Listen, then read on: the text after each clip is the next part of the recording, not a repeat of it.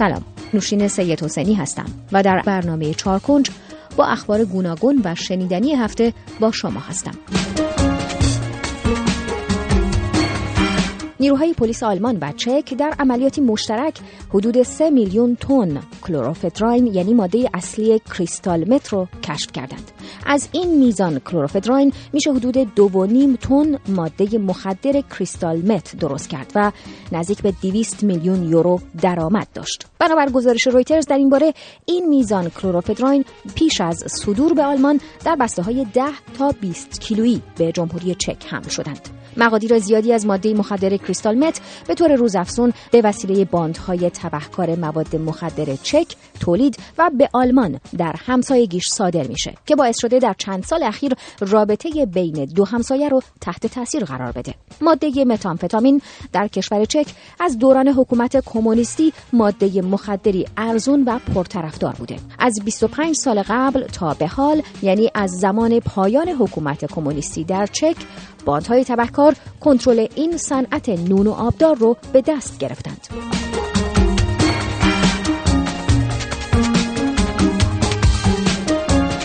و اما بشنوید از سلطان کوزن اهل ترکیه و چاندرا بهادر دانگی اهل نپال دو مردی که برای شرکت در مراسم ثبت رکوردهای جهانی گینس در لندن کنار هم قرار گرفتند در تصویری که شبکه خبری NBC منتشر کرده سلطان کوزن اهل ترکیه با قد دو متر و پنجاه و یک و نیم سانتیمتری خم شده و دست چاندرا بهادر دانگی اهل نپال رو گرفته. دانگی با قدی معادل پنجاه و چهار سانتیمتر و شست و یک میلیمتر کوتاهترین و در مقابل کوزن کشاورز ترک بلندترین انسانهای زنده به شمار میان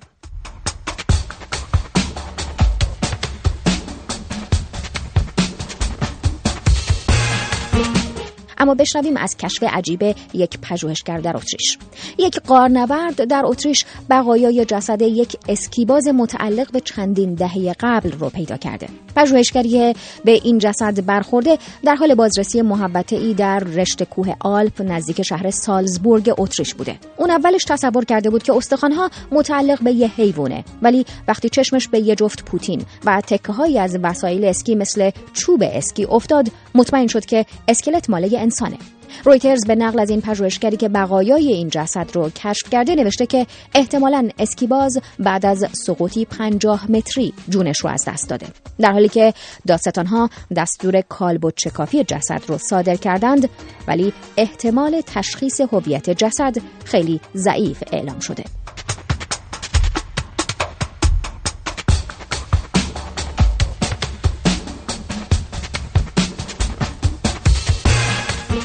این هفته تعدادی از لوازم شخصی ناپل اون بناپارت امپراتور مشهور فرانسه در حومه پاریس چوب حراج خوردند. از جمله این اشیا که حدود دو قرن بعد از مرگ صاحبش به فروش رسیدند کلاه پیراهن کیف پول و دسته ای از موی سر ناپل اون بود.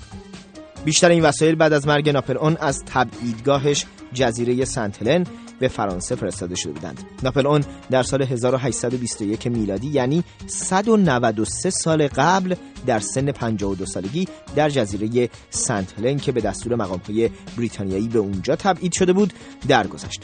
در گزارشی که روزنامه گاردین چاپ کرده در بین صدها شیء به حراج گذاشته شده کلاه ناپل اون که توجه بسیاری از خریداران رو جلب کرده بود به قیمت 1.5 میلیون یورو به فروش رفت. ناگفته نمونه که ناپل اون بیش از 100 تا کلاه داشت که یک پنجم اونها یعنی 20 تاشون باقی موندن که یکیشون هم در موزه دزینولید در پاریس در معرض نمایش قرار داره.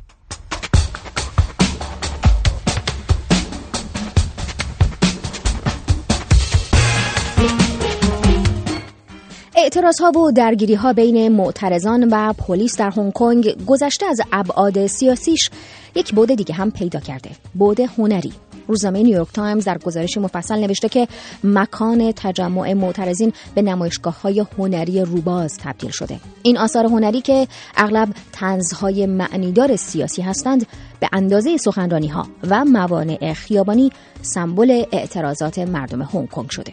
آثار هنری مشتری ها و علاقمندان خودش رو هم داره. از اونجا که ابعاد خیلی از این هنرهای خیابانی بسیار بزرگند گروههایی برای حفظ این آثار تشکیل شدند که در مدتی کوتاه می‌تونند با موبایل های دوربیندارشون آثار رو ضبط کنند ضمن اینکه با سازماندهی داوطلبان آثار قابل حمل رو جابجا جا کنند. تا جایی که حتی یه تعداد از راننده های کامیون هم پیشنهاد همکاری توی این طرح رو دادند. یکی از این هنرمندهای خیابانی به نیویورک تایمز گفته که اشیاء و تصاویر خلق شده به دلیل حفظ روح زمانشون اهمیت دارند و برای نسلهای آینده بازتابی از زمان حال خواهد بود. بعد نیست بدونید که توی هنگ کنگ نقاشی های دیواری و هنرهای خیابانی با محدودیت شدید روبرو هستند. ولی در محبت هایی که معترضان اشغال کردند وضع جور دیگه و هنرمندها هم از فضای باز تازه استقبال کردند. نکته آخر این که چتر سمبل عمده معترضین هنگ کنگ شده. اونم بعد از اینکه اونها در مقابل اسپری فلفل و گاز اشکاور پلیس با چتر از خودشون دفاع کردند.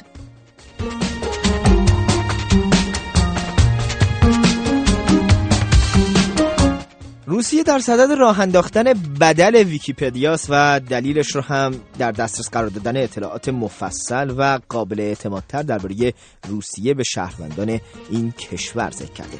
ویکیپدیا یه دانشنامه اینترنتیه که محتواش رو کاربرهای مختلف در اطراف و اکناف دنیا می نویسن و تنظیم می‌کنن. در گزارش رویترز نوشته شده که توی این دانشنامه آنلاین از جمله درباره تقریبا همه مناطق و شهرهای بزرگ موجود در 11 حوزه روسیه اطلاعات داده شده. ولی کتابخونه کرملین این مطلب رو کافی نمی‌دونه و اعلام کرده که کار تنظیم یه ویکیپدیای جایگزین شروع شده.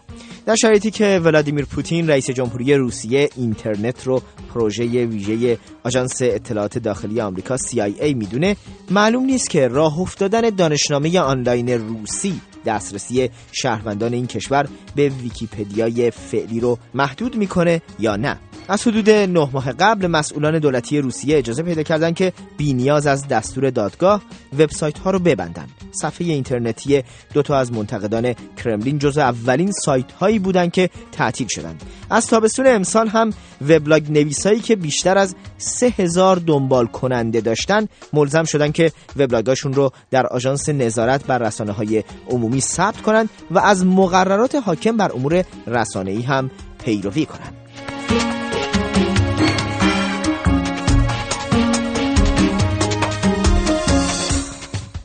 یکی از غذاهایی که توی فهرست غذاهای رستورانهای فرانسه ممکنه به چشمتون بخوره ران قورباغه است. هرچند توی کشور پرو قورباغه رو یه جور دیگه هم سرو می‌کنند.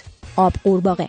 اونطور که آسوشیتد پرس گزارش داده قورباغه های آبی که در این معجون استفاده میشه و اسیر تیغ مخلوط کن میشن از بد حادثه در فهرست گونه های در معرض تهدید قرار دارند بعضی از مردم کشورهای پرو و بولیوی معتقدند که خوردن قورباغه بعضی از بیماری ها و مشکلات فیزیکی مثل آسم، برونشیت و ضعف تمایلات جنسی رو درمان می‌کنه. هرچند رئیس دانشکده پزشکی لیما پایتخت پرو این اعتقاد رو نداره و میگه قورباغه بر هیچ دردی دوا نیست. به هر حال این جلوی علاقمندان این مجون رو نمی‌گیره. بنابراین گزارش برای درست کردن آب قورباغه هویج اصل قورباغه و یه جور گیاه محلی رو توی مخلوط کن میریزند و در عرض چند ثانیه محلولی با رنگ سبز روشن تحویل مشتری علاقمند داده میشه.